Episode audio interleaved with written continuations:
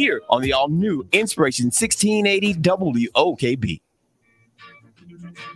Caribbean One Stop, located at 2117 West Colonial Drive in the Magic Mall Plaza between John Young and Tampa Avenue. Caribbean One Stop, home of delicious Caribbean foods. Yes, tasty, delicious soup. Yes. Really like soup? Try their brown stew chicken, curry chicken, curry goat, oxtail, jerk chicken. Mmm, how about brown stew red snapper, escovitch red snapper? Oh, a roti oh, lover, are you? Yes, chicken roti, goat roti, veggie roti. Oh, yes, confused? How about the combination? And you vegetarians, there's always a Vegetarian? lean Never veggie plate that. just for you. While there, check out their over-the-counter pharmaceuticals wide selection. Over-the-counter Hard to find West pharmaceuticals. Indian Whoa, wait a groceries, minute, wait a minute. pastries, I love it, ice cream, and yes, don't forget the music department. All CDs played in Caribbean Affair Connection Gospel Show available for you Oh, at Caribbean hilarious. One Stop. Open seven days a week, catering for all occasions. It's your and your them now. pharmaceuticals all the same spot, Stop. man. 407 423 7552. 407 423 7552. Reminds me of the, uh, psychic. Caribbean One now. Stop. Yeah. 100.7 and 1680 AM. The following show and its content are the responsibility of the show's producers and participants. Information related in this program is not meant to substitute medical recommendations. Before starting a treatment program, you should consult your physician. T minus 10, 9, 8, 7, 6,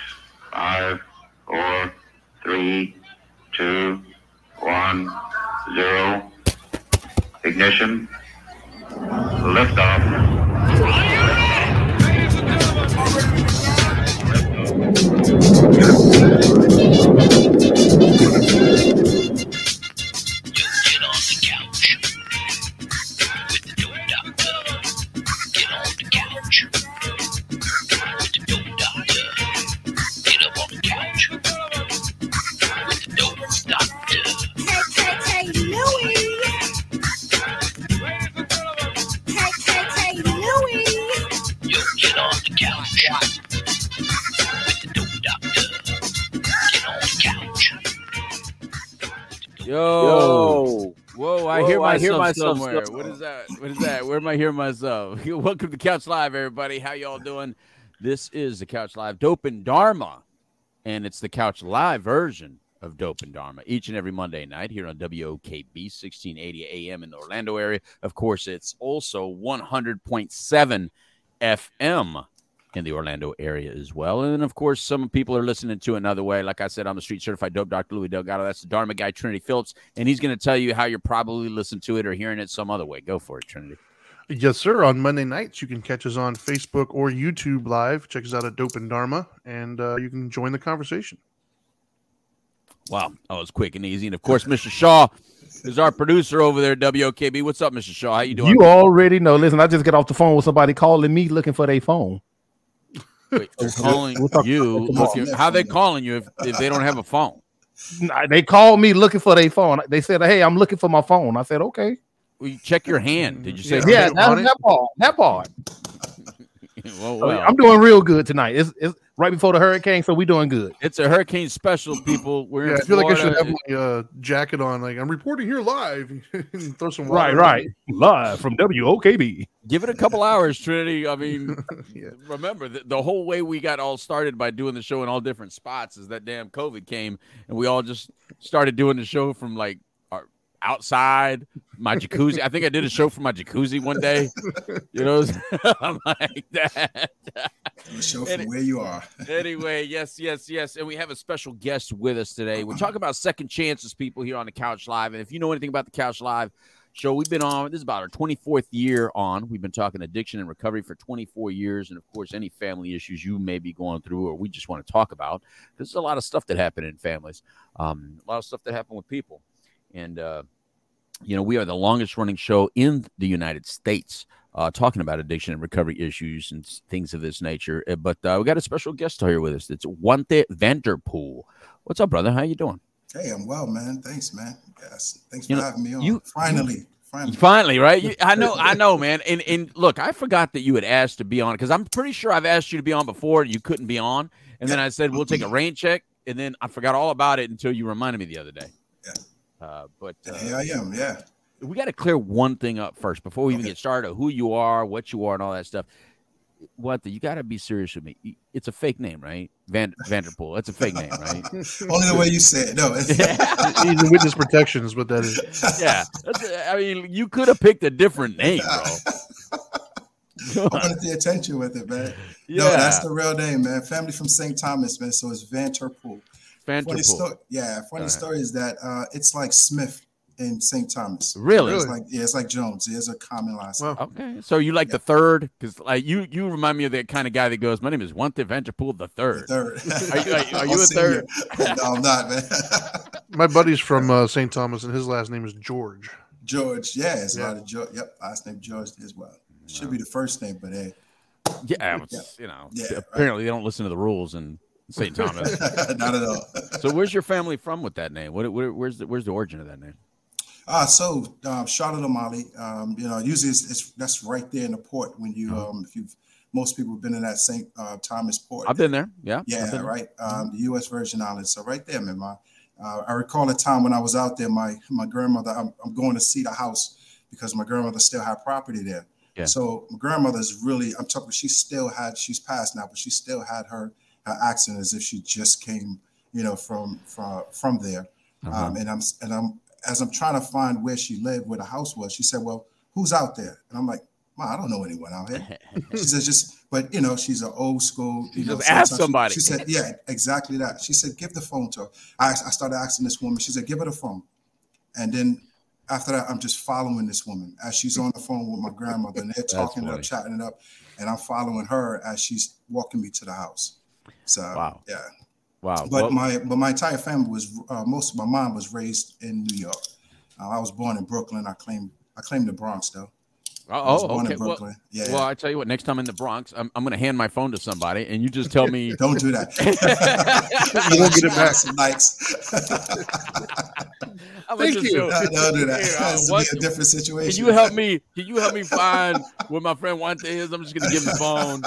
Just Now you gotta be a sweet follow. old West Indian woman on the phone, man. Yeah, well, that West Indian woman might still steal my phone. Yeah. in, in, in the Bronx. No, man. the boogie down Bronx. I got you, man. All right, I, I, I love it. Well, welcome. Thank you very much for for coming on, taking time out of your Monday evening, especially such a special Monday where everybody's kind of getting their sandbags ready, getting their Yeah. gasoline in their car, getting their gasoline in their tanks. I mean, Mhm. you know, so this, you know, I, I started the day kind of laughing at everybody's preparedness. And then I'm ending the day going, well, now I see why. You guys been watching the news all day while I've been working. Yeah. Don't forget about the asteroid. Go ahead. Forget about that. Oh yeah, and, I- and Don't I forget about the asteroid. and, and then we go like pick a fight with an asteroid, which is the last. You just don't go pick fights with asteroids, man. Yeah. know, I- Uh, I and somehow I get it. think that's going to end badly. There's going to be Yeah. a movie about Yeah. that at some point. Oh, there already was. Yeah, Yeah, exactly. they didn't end so well. well, and, and and we have hey Jehovah's uh, watching it on Facebook Live. Welcome to the show. Uh, so you know, and if you're listening or watching on Facebook Live, you can join us too. We're going to be talking about second chances and starting right now. Um, I think everybody on here. Oh yes, sir. Wait, wait, you got something to say? Uh, yeah, the the it was called Armageddon. Yes, that movie. oh, that's right. Armageddon. I just kind of came Wait, in on that. End. Wait, wait, way to be, way to be on top of the game, bro. Way to, way to be on there, man. We appreciate your contribution to the show. Welcome, yeah, come back so- anytime. yeah, we pick, we picking the fights with the asteroid, uh, and we're trying to get our supplies Yeah. that we need and build for the yeah, house. I, yeah. We're, we're we're we're angry. We're we're afraid of a hurricane, but we're picking a fight with an asteroid. There's something, there's something It's like a little weird about this. My question, uh, one of the presidents gave didn't the president give us somebody called the space police or SpaceX police or something? Yeah, that, Where Trump, are they at Trump, for this? Is it Trump started the the Space Trump Force. Force. Space Force. Space There you. Force? Yeah, Space so Force. aren't they supposed to be handling that? That's what actually this was. Was it was actually uh I can't remember what they called it, but it was like planetary defense system or something like that. Yeah. So it was uh it was us trying out a new toy, I guess, and seeing if we can change the Yeah. trajectory of an asteroid. So Like I am Groot, you know, out there Yeah. doing what they do. You know, I'm looking, I'm looking for all of that. Meanwhile, we just destroyed a planet basically. like it's Yeah, gonna it's, you know, it's gonna go off course and destroy something else. this is typical man problems. We're always trying to control something and, and think that we can look, dude. I can't change my wife's idea of what we're gonna eat. Uh, you know, in two hours, much less, uh, you know, an asteroid movement. You know what I mean? I just kind of go with the flow. What do you want to eat, baby? This is what I want. Okay. Uh, maybe it's that Jamaican food we were just listening to right before the show came on. They were Yeah, they were talking about oxtail and uh, uh Escovitch fish and yeah, pharmaceuticals. and You know, the, the, the funny thing is, we apparently didn't learn our lesson, right? Because uh, off topic, but I don't know if you guys remember a couple years ago, we sent uh, something up to the moon, and when it landed, it crashed, and there was a jar of tardigrades that were in there, and they got right. loose. And that's rumor has it how life started here was tardigrades that some can survive anywhere, and we like knocked over a jar on the moon. So Don't we you, like, apparently have- didn't learn our lesson. Wait, don't you have like a tardigrade like tattoo? Uh, no, my wife and I talked about getting one. Oh, you, you never did it? No, not yet. Oh, okay. Not yet. Like that. Like It, that. it might happen. Basically, tardigrades are just they're they're micro like microscopic things that survive literally anywhere, Mhm. and you know the uh, some some physicists believe that's how life on Earth started. Um, and then we decided to send a jar of them up to the moon. It crashed and they got loose. It's It was like a bro. it was like a big deal. Um, and then now we decided to follow that up with hitting an asteroid for some reason. Listen, so listen, yeah. Trinity, that's blasphemy. We didn't get started by no damn roly poly, all right? So just, you know, stop your stop Yeah. your stop your blasphemy. No roly poly. I I'm didn't I'm not, mine. I I'm not said that's what from they- a roly poly. You know what I mean? Like, oh yeah. I think that I think the, the layman term for it is a water bear. Actually, whatever, man. It, that, that thing looks like a roly poly to me. Anyway, uh, so let's get started. So, so we invited Wante on to talk about second chances, uh, because you know Trinity and I share our our, our reasons of why we do this, and, and and our you know multiple chances that we've had to be uh, part of your life and part of our family's life uh, now. But you know, a lot of you haven't met Wante, so let's let's let's get a little into that. So, Wante, first of all. You work for a company, so let's give them a shout out for allowing you to come on today. Because you know when you work for somebody, I needed uh, to get and- permission from them. Ah, damn. well, no, I'll you didn't. that. No, I didn't say permission. I'm telling- but but if we give them a shout out, then Most they won't they won't be I'm as upset. you Yeah, know yeah, that. yeah. So tell us a little bit about who you're with. Yeah, most certainly, man. So yes, I work with um, Aware Recovery Care. All right. Um, Aware Recovery Care is a pro- is a um, uh, organization that started about 12 years ago out in Connecticut. Uh, currently in nine states now, uh, wanting to grow. Um, I think in probably November, December, we'll be in Kentucky. Um, then in uh, February in Georgia. Uh, but Aware Recovery Care, what we do is in-home addiction treatment. Um, and it is exactly that, right? Bringing treatment to a person's home. The motto is recover where you live. The idea and the concept is, I mean, it just hits home. It just makes so much sense to um, go to a person, go to meet a person where they are, you know, and provide their services where they are. And it would be kind of rude to go into someone's house, right, and not provide services to the family as well. So another one part of that process is going into the home, working with the client, the individual, um, but also providing services to the family. Right, Um, and that can be clinical services um, on a limited basis, but through the life of that, the identified client is, you know, the individual that we work with, but through the life of that service that we provide, we provide uh, uh, services and uh, psychoeducation, things of that nature to the family as well. Um, so the idea is not a, it's not a replacement for any other treatment services, the traditional uh, forms of treatment. In fact, it's just an enhancement, I believe. Um, A person comes home, you know, a person stay, goes into treatment. In fact, we want that, right? For an individual to get that opportunity to get into a structured environment, get some real tools, some good tools and things of that nature, and take a break, right? But then when they get home, they have to apply all those tools. And oftentimes, I think subconsciously, as a society as a whole, what we do is when that person transitions out of uh, any type of institution, if you will, program or treatment, uh, we tend to say, "Hey, you got it now." You know what I mean? Go now. Here's your map. Here's your flashlight. Go find the treasure, so to speak. Um, and what we do, we realize that hey, the aftercare plan is incredibly important. So with Aware Recovery Care, if we're um, considered to be that aftercare plan, we can be there. We can actually help and continue to love on that client and their family and help them with applying all of those services that they, all of those um, tools that they've applied. I mean, that they've picked up while they're in treatment. You know, because you know, in the treatment facility, it makes sense, right? That you have the lighting, the uh, the furniture, the paint, everything is you know conducive to that person's recovery. But it's not the same at home. You know what I mean? So uh, when we get home, we try to help with um, making the home a little bit, uh, a lot more. Um, uh, we don't necessarily go in and change the color of the paint. You know, we don't change the lighting and things like that. That'd be Right. great. Maybe that's something we should do. Yeah, Um, right. but we trigger proof the home as best as possible, right? Right. You know, you have that safe uh, group of individuals that's walking around with the client, and you know, most of the times, individuals they left that stash, they left that break in case of emergency stash somewhere in the house and all that. They have a Mm. safe group to be with them to kind of go through the house and find some things, talk about some things, ask if you know you still need that old poster. You know what I mean? Right, right, right, right. You know, um, but also um, just really making a home, making where they live Right. more conducive to their recovery. You know, because in treatment, Yeah. a person could be Robert, right? But Right. then when they're home, they're back to being Bobby. You know, so the family is important as well with that transition.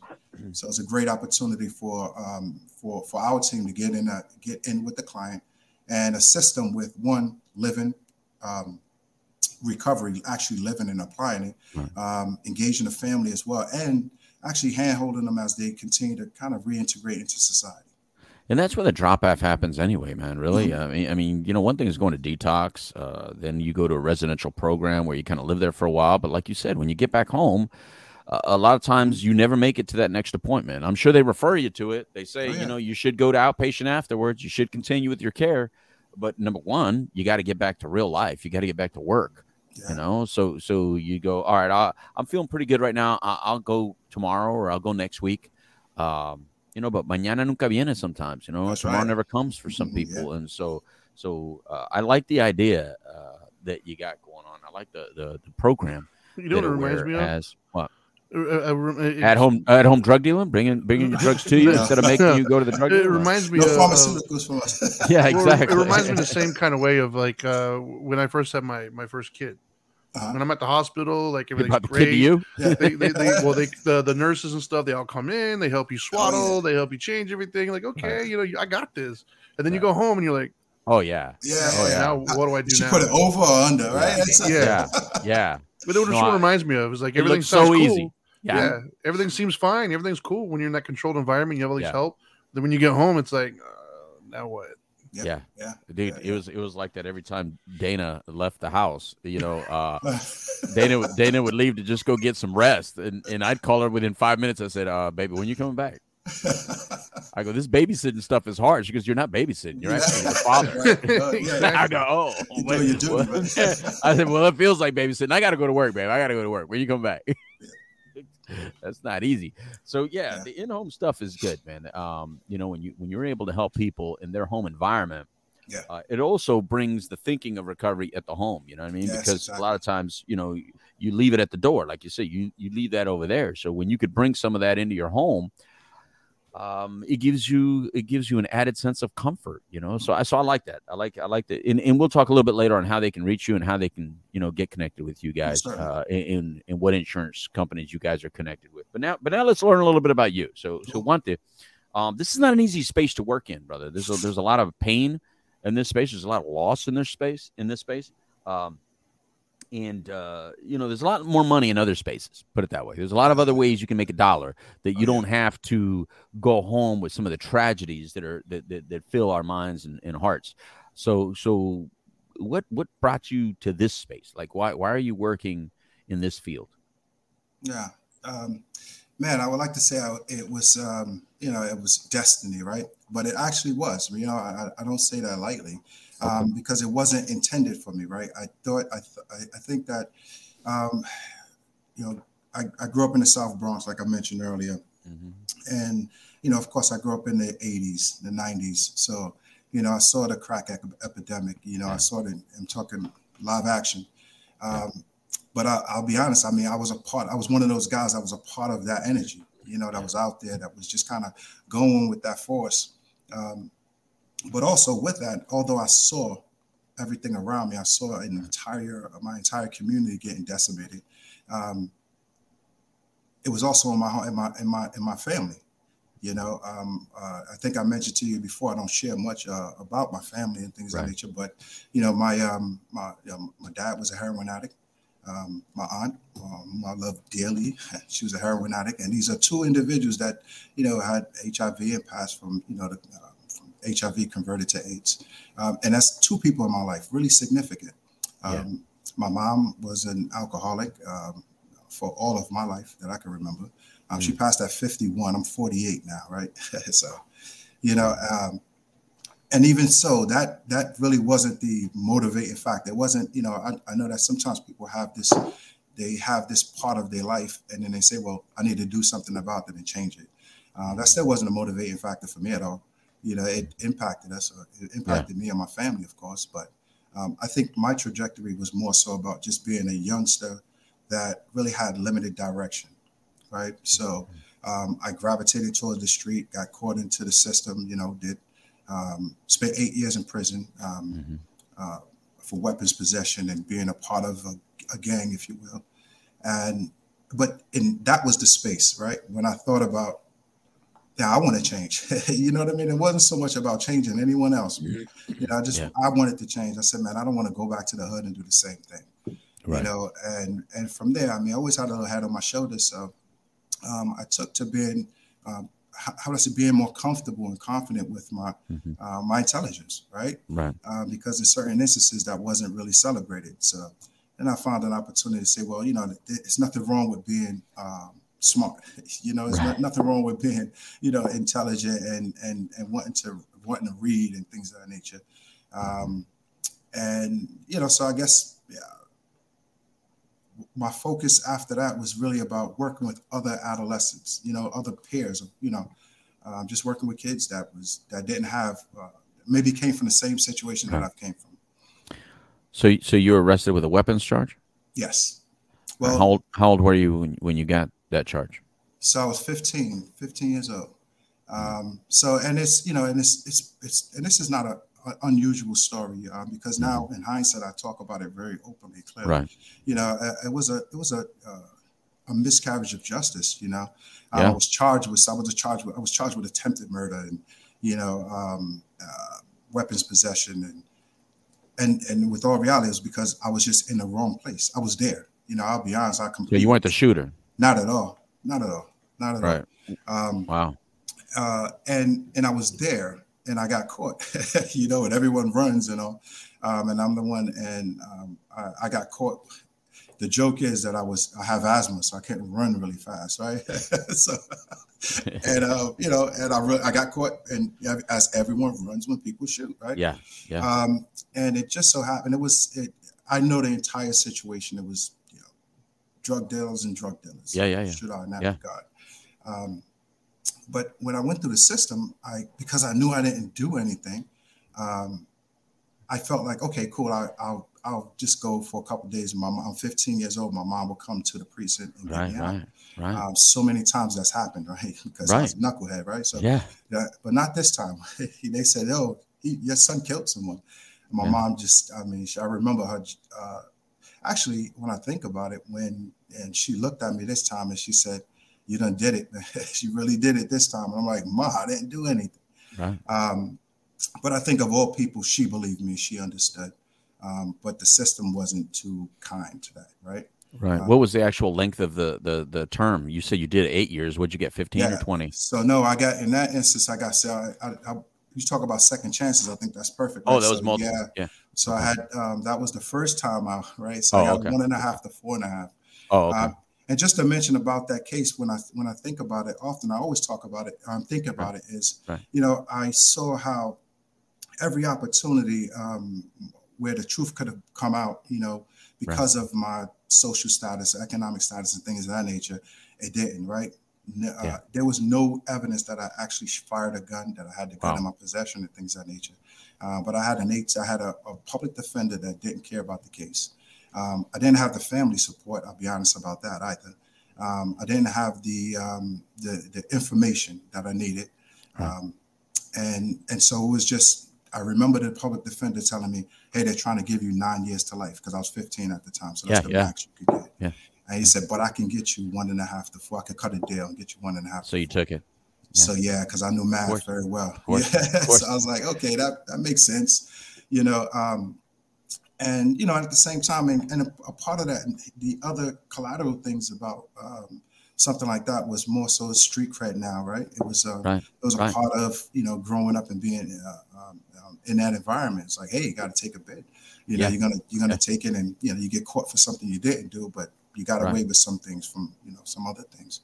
Um, so yeah, I remember that that just going through that process and not even being angry, really angry with the system, but just realizing that damn, I guess this is how it is, you know. Yeah. Um, uh, so I had to take that. And then from a one and a half to four and a half, I did three and a half Right. years. Yeah. so Wow. The um, you know, your story really hits me. You Wante, I don't, I don't think we ever really talked about that particular case. I didn't know that you got picked up for that. I mean, I had, I, I got caught with that up at 17 years old. Exact same thing. You know, t- two counts of attempted murder, and and uh, mine is the opposite because I come from a very Latino area, Uh-huh. uh, a very Mexican area, uh, and the shooter was an actual. Well, I'm not going to get into that because they might see this. Who who the shooter actually was uh, was helpful to my situation. Okay. Um, but originally, yeah, I mean, I was facing 20 years of prison for that at 17 years old. That's how I left my high school. I wasn't allowed to return to high school, uh, and I was forced to leave the state of Texas in order to shut it down. And and, Wow. and that's that's the deal I took. And but I was mad. I was mad because the deal that I took was I had to leave Texas Right, and I had to leave my high school. Yeah, yeah, and and, and I'm like, well, I, but I didn't do it. You know, I'm not the shooter. I, I should. So instead of being grateful for not doing your time, you know, like you did, Mhm. um, I, I, I, I didn't, I didn't feel that way. I was, I felt like a victim. I, I felt Mhm. upset. I, I didn't understand that I was actually getting a deal. I didn't look at it like I was getting a deal. Yeah. I felt grateful about mine. And- But I actually, the weird Yeah. part is, out of the three of us, I actually did do mine. Yeah. Yeah, At- yeah. 15, Well, they told me I was maybe going you to- should have done the time then. Hey, they told me at 15 I was going away for 15 years, and I was just like, "What?" And if Yeah, it, if right. it wasn't for the second chance, if it wasn't for the guy who decided not to press charges, I would have done Right. it because Hmm. I was guilty. I actually did. Mine. Yeah.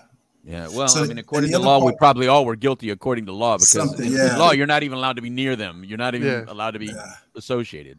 Yeah. What, what were you saying? One thing? So I said, and, and, and the, the other part about that was also, it wasn't even at 15 years old. Sometimes you can get that, um, uh, what is it, uh, as an adolescent, so you can have your record sealed. Um, Oh yeah, yeah, yeah, yeah. I know what you're talking about. yeah. Yeah, So even with a public defender, didn't even fight for that for me, and it, the term would come to me. Um, Yeah. But yeah, it's uh, yeah, it's it's yeah. It'll probably come to me too. I can't. think Yeah. Sponge. Are you talking Yeah, about no, not expunge. expungement, Yeah. not expungement, but just the, the way yeah, you can get the expungement, but as an adolescent, a youthful Yeah. offender is the terminology that was in New York. All right. You know, you get charged as a youthful offender. So if you're under 17, Right. uh, you can, you know, even if it's a felony, Yeah. because that's the, you know, that's what I call the, that's the scarlet letter that nowadays. Yeah, yeah, right? yeah. That's the new F word. Yeah. Um, Right, but the right, right. felony, it follows you forever. So, and at 15 years old, with that charge, I was charged as a, I was charged as an adult a felony, as a with a violent felony. Right. So, uh, Well, that's again, the thing. Once it's a gun charge, it changes. Like mine was an adult charge. For, I, I was in the adult jail. Mhm. Uh, they didn't Yeah. put me in the kid jail. Uh, it was the the adult, you know, uh, area. Yeah. Um, I mean, it, once it's a gun charge, I think it changes everybody's mind, though, right? You know, I mean, there's a lot of kids out there uh, that play with guns, that have guns. Mhm. You know, and it all started with knives with me, and it probably started with knives with a lot of people. You know, it starts Yeah, with the weapon you can get. Yeah, bats, knives. I mean, uh, uh, what at seventh? If they would have got, if I would have went down in seventh grade for putting a ice pick in a kid's head, uh, then maybe I wouldn't have played with guns later on. You know, that Mhm. was before guns. You know, but because you always kind of get away with stuff, you know, in, in some systems, some people always get away with it, so they don't even know they're getting second and third and fifth chances. And then Mhm. in other places, like in your situation, you get no privilege whatsoever, and you got to face it the very first time you get hit. You know what I mean? Mhm. Yep. Yep. Yeah. So, So- yeah, yep. Hey, let me ask a question. At what Mhm. point did you realize um, that you were a leader, that you had leadership skill set, a leadership capability to just say, "Hey, forget about what everybody else think about me. I'm I'm gonna do this." Uh, yeah, when I was in when I was in the penitentiary, honestly, man, when I was there, man, when I was in uh, uh, inside, and I and I recognized that uh, it was like this situation where you see, where I was I, I was actually able to see um, what direction I wanted to go in. You know, one of the things was it wasn't about being tough. I've heard so many stories about what you have to do and to, in order to survive, and you know, but I, I realized also like, hey, listen, everybody, most of us in there are scared you know, where, where, where, you know, it's everybody's just putting on for someone else. Right. Um, and I, I remember sitting around and just watching everyone, just really watching the dynamics of things and realize that, hey, I don't have to be uh, a gorilla, if you will. Um, I don't have to be, you know, uh, angry because I was, but I didn't have to take it out on folks. And I realized that I saw a lot of other individuals that was just always angry and they were Mm. acting out of anger because I would see them, I would watch them without their permission. And I realized that, yeah, they're tough in this environment, but somewhere else they're not. You know what I mean? So it was just more so pain. So I felt like, you know, I want to kind of connect with that with individuals. So even at from 16, 17 years old, that's where I was. I was, you know, I mean, I played ball as, as well. So playing sports was helpful, you know, uh, Yeah. as far as uh, being able There to, go. There you go, Louis, playing sports. playing sports yeah being able to you know work with other individuals and say hey we gotta we gotta you know we have a, a unified thing here so and somebody has to uh, corral everyone you know um, and people you know and here's the other thing is, is that um, because of the way i carry myself people just kind of um, respected me you know uh, it, it wasn't really until i got into correct when i say penitentiary when i got into corrections as an adult um, it was a different ball game, man. And I, I like to share about that because I know some people are saying, hey, because just like um, everyone does math, and I, they say in the beginning, they say eight years, but you just said one and a half to four and a half. Yeah. Uh, but uh, second time around, I, uh, because I have a felony already, um, I'm not supposed to have possession of a weapon or anything like that there. Um, and I got in a caught in a situation in which I had an unloaded weapon, um, which I took off of, and this is a, a, a one of the I call it irony, um, working with adolescents that were um, in um, uh, group homes because you know, again, when I left uh, the Division for Youth is what it's called for the for adolescents. I actually went to school, and that's when they still had college in the in the facilities.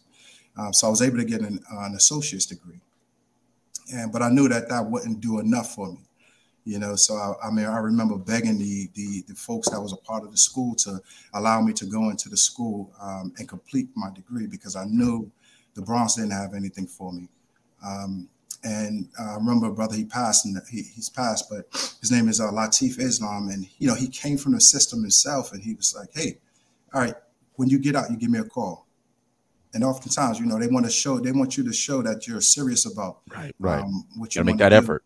Yeah, and um, I called him every day. Me and his wife were really cool because I would call her. He would be at work, and I'm calling and you know talking with her and everything. So, um, but I wound up making my way, man, and getting into school. And so from uh, so from 15 to 19, you know, I was away. Uh, from 19 to 21, I mean, I, I finished. I, I wound up finishing school, getting my bachelor's degree, um, and then I was working in a group home, and I was working with individuals. You know, again, trying to do the work that I that I set out to do. Um, and got caught up with an, uh, another adolescent that was a gangbanger, man. And you know, I saw the situation unfolding. Um, he had a weapon. I got it from him, you know, because he trusted me. We it's weird because I worked in a group home in which the oldest guy was 21 and I was 20. You know what I mean? But I was an intern, and I was, uh, uh, and, you know, and I related to these guys and all. Uh, I over-identified. Um, got the Yeah. weapon from the guy, but once you get, so it's like you gotta, we gotta really follow it all the way through, A, B, C, D, all the way to Z. I just got to C on this. I got the weapon from him, You right? didn't turn it in. And then I then I know what to do with it, how to turn it in. Um, and then and then when when when I went um, to try to turn it in, you know, it just everything came back to me. Right. Um, and and the reality was uh, somebody it, it, weird situations where somebody else saw the weapon and see a large black man with a weapon and call the police. And, I, and how do you explain that now? Right. You know, um, I tried to, but again, part of me is have that code as well, right? I'm not going to say, well, is this kid in this Right. situation at all?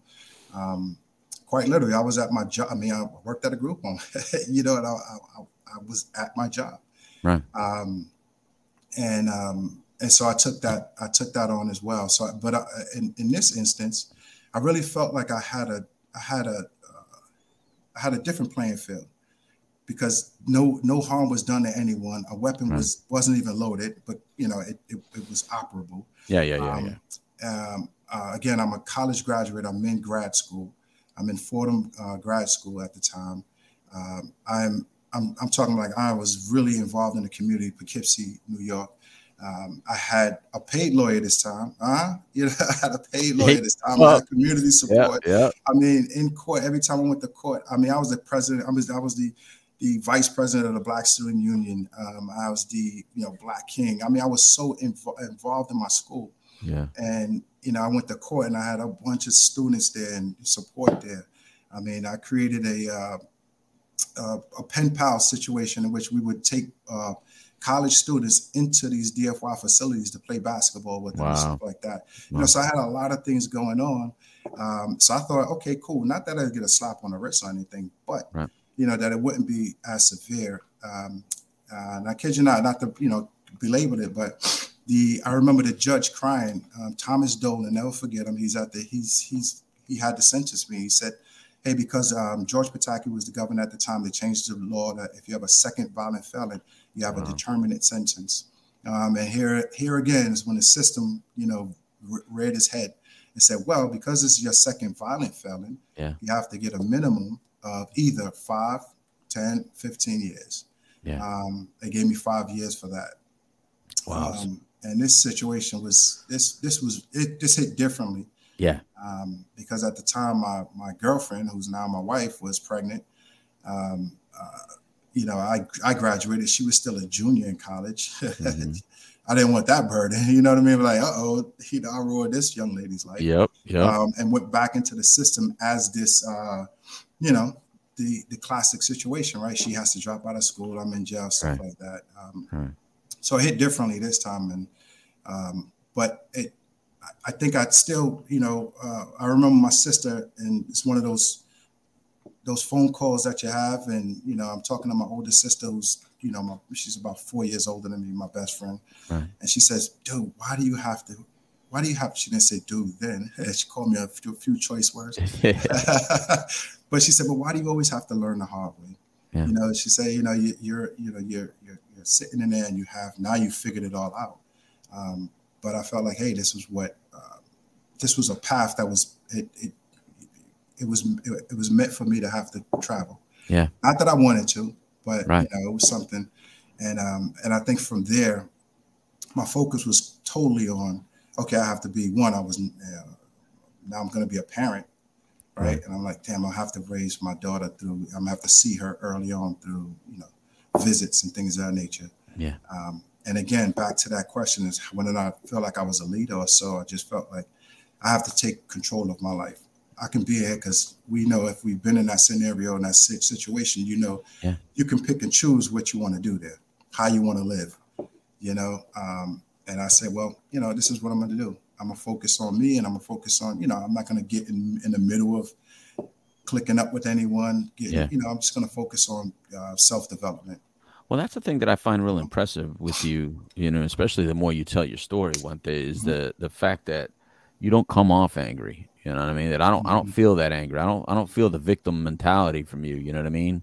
It, it seems like you took ownership of what you can take ownership of, and and you have become a giver in this world. You're not a taker, and you and and you have every right to be upset and kind of like just pout for a while. Mhm, And and I haven't seen that. Like I, I I'm not saying that you didn't do that. I'm just saying the one thing that I know Mhm. is not out there pouting and and and asking for for some sort of you know hey for you know you you got to treat me a certain type of way because I was wrong. Right, right. Because all I get from you is listen, I did what I did, whether I did it or not is irrelevant. Mhm. I, I I did the time I did. I I, I took the hit that I did, uh, but I I got my education.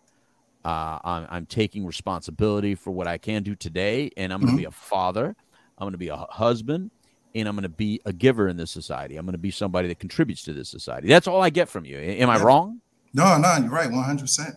You know, and I, and 100%. I, I think that's what's admirable, and and I, and I think that's what's making me think about my own stuff while you're talking is because it, my road is is very different. Like you know, I, I got the chances, and yet I never, I, I didn't, I didn't take it as responsibly as you. It took me a lot longer to get the same lessons that you got by you paying a price and me playing a victim. You know what I mean?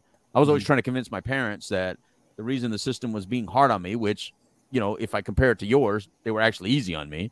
Yeah. But I was always blaming, you know, it's because I'm Mexican, right? And I was always trying to play that angle, you know what I mean? And my parents were like, no, it's because you're an idiot. You know what I mean?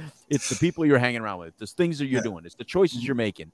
And it took me years and years and years. I mean, years that I would take responsibility. And, and, and it took me years to want to help people. You wanted to help people right out the box. Yeah. I mean, you you came right out and you started helping youth. I hated. I hated everybody when when, when early early years. Yeah, I was helping people in the box too, man. Yeah, and I was faking it. I was I was helping, but I was faking it. I really didn't give a damn about him. And, and then and then little by little, I started caring about him. I mean, Trinity knows. I, I told him, you know, it was years before I actually cared about the same people that I was helping. You know what I mean? But now it hits me hard. You know, this is what Mhm. this is why I love what I do. You know, this is why I love what all of us do. Is the fact that now I get it. But but I hear a story like yours, and I'm like, man, I I, I think we do need to hold people accountable so we can get the lessons younger. You know, because I got I got I got lucky that something worse didn't happen to someone else. Right. You know, and I would have never got this opportunity to be, you know, this loving, caring individual that helps other people. You know what I mean? But but unfortunately, you know, uh, I agree with you. I think it's a blessing what happened to you in a, in a weird way Mhm. because look at look at look at the kind of man you are. Mhm. You know what I mean? And and and I for one, and and, and I feel very privileged to know the the man you are now. Uh, and- how and not not that you were a bad man before, but I didn't know that guy. This Right. man that you are now is all I can be appreciative of, and I, and I Mhm. think that's really cool. So tell us a little bit about that. About like, what what is it that you do today Mhm. in someone's life that, that that you think is maximizing that second chance that I'm going to say they didn't give you. They didn't give you the second chance. You gave yourself a second chance. Mhm. What what is it that you're doing today that's maximizing the second chance you gave to yourself? Yeah, um, just being present, man, and being intentional. You know, um, every day, and I, um, or I, I get up and I think about, it and I, I remember always hearing about this gratitude of its attitude of gratitude, right? Um, and and recognizing that, hey, listen, what do I have to be? Again, back to your point, I could be angry about a lot of things, Right. you know, um, and then be justified in that anger. Um, but I realized that didn't get me anywhere. You know, anger is what got me into bad situations in the first place, right? Not being able to kind of, you know, really uh, communicate how I was feeling about certain things. Right. Um, I started to understand that, hey, that's an emotion. That's what makes us human. You know, um, I can I can choose to let that guide me, or I can guide it. You know, um, and I think that uh, again, being a father, man, was just was the was one of the it just shifted everything for me, because without uh, knowing anything about being a dad, always wanting to be a great father, I had to learn that early on the first years while I was away. I mean, I even started a, a, a, a program in Sing Sing. Um, people familiar with Sing Sing. I was in Sing Sing. I started a program called POPS, uh, Prisoners Offering Parental Support. You know, I got all of these um, lifers and all that stuff there to donate money out of their commissary, Oh, you wow. know, um, to watch a movie called um, South Central. And uh, I mean, I got a lot of pushback from the administration, things of that nature, but I got it done. And um, and donated that money to uh, Harlem Hospital for HIV for uh, uh, adolescents with HIV, so they can go to a um, uh, so they can go to a, uh, a summer camp, a specialized summer camp. So from in, that perspective, when I think about it, I always thought about them. I can do so much more. You know what I mean by by changing that energy, right? And uh, not necessarily being angry at anyone, but just kind of focusing in and saying, okay, how can I how can I help? How can I uh, be a part of uh, connecting somebody to services, connecting some, or just helping a person, you know, actualize themselves, right? Mhm. Um, so I'm not sure if I'm answering your question directly, but I think how I'm how I move now. I got five kids, man. You know, I have four daughters, man. So Oh, you me you up. multiplied. yeah, man. So you can, I, you know, I, I, that keep me on my toes. Four You know? daughters. Oh my Four god. daughters, man. Yeah, four daughters and a son, man. And um, so that keeps me on my toes.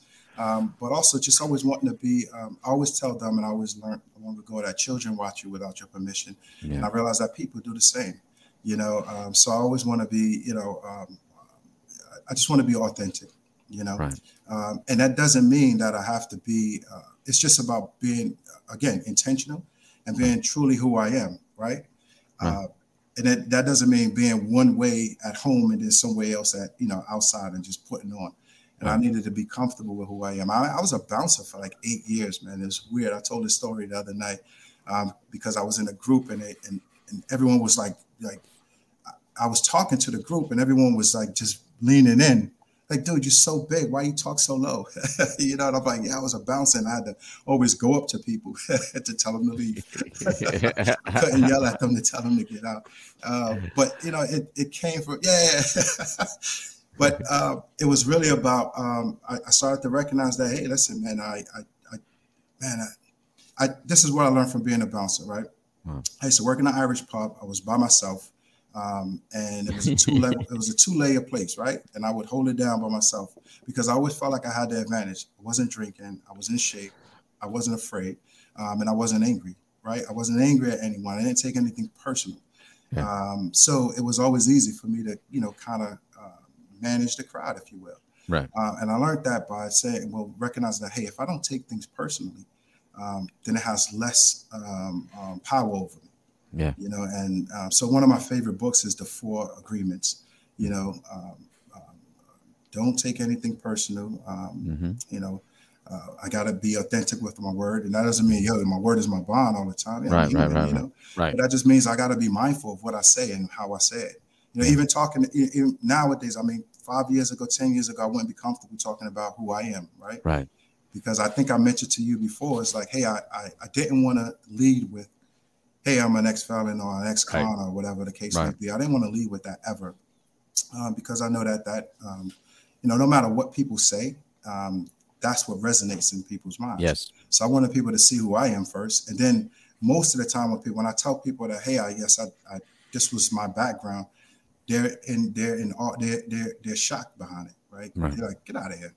As opposed if it, if I led it the other way, then it would just be. And plus, I'm a big guy. I'm a, you know, I, I don't look pleasant all the time, you know. So I don't want people to think I'm just angry dude. All that, yeah, grill face and all that, you know so I um you know I, I know I'm going over the place with this, but I think that um, it's just for me. It's just been about being authentic, man, and just being okay with who I am. You know, I've been in some tough places, man, and I was able to um, kind of just you know get respect, and I think that's what it was. I was in a place where you you think that I mean literally with um, killers, um, all of the worst, right? The, Right. the you know So, the rest so- of the earth, if you will, if you will, right? And Yeah. but I was respected, right? I had never had a problem, Right. um, and and and it wasn't because of like being extra or anything. It was just Yeah. it was respect, and I realized that that's what it is. That's what get you, that will get you so many so much further in life.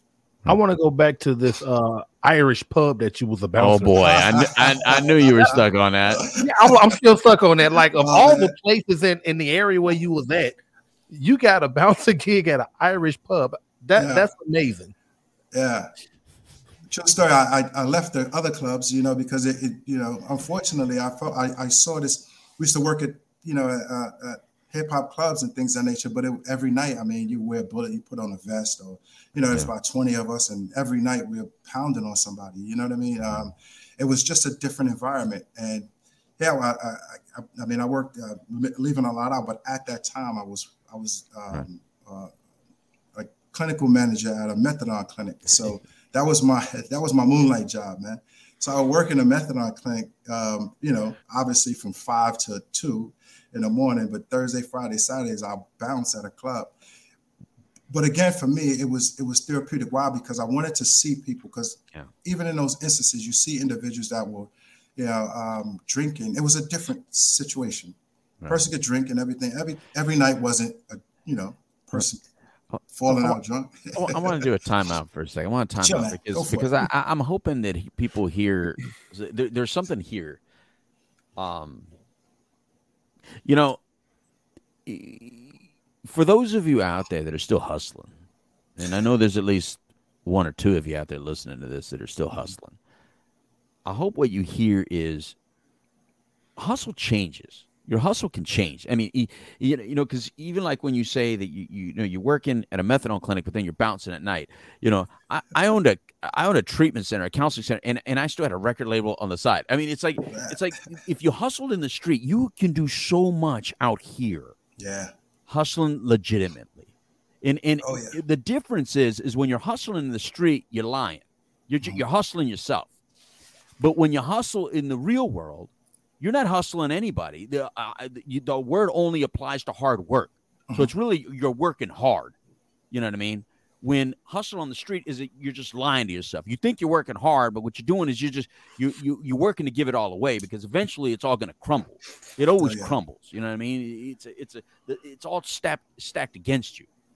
So I really Mm-hmm. like that. I really appreciate that, and I and I didn't know that you went through that. I I, want to go here because because we only got you know several minutes left. Yeah, yeah, sure. Mhm. And I want to talk about the family situation because when when did your dad? When was was your dad always around when you were raised, or was your dad gone? Nah, he was gone. Um, Yeah, uh, that- I didn't really create a relationship. I tried to get a relationship with him when I was about when I felt like I needed him. In, the, in I was growing up, probably about 13, 14 years old.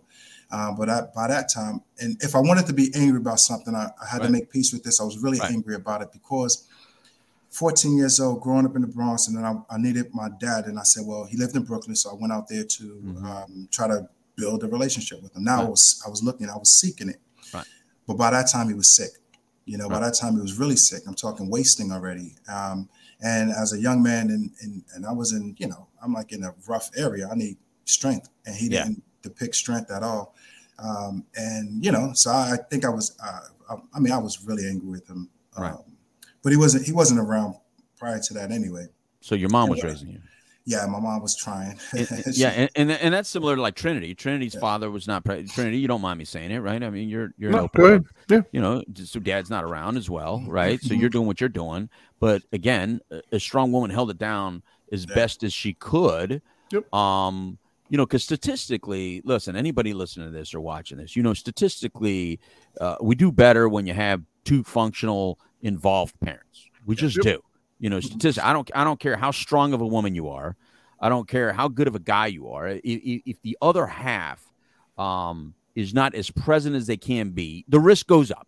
I'm not saying it always goes bad because Yep. there's obviously lots of stories like like Trinity's um, and like Wante's um, where you know uh, they were able to go through it, go through it. You know what I mean? Mhm. But I know that's what saved my life.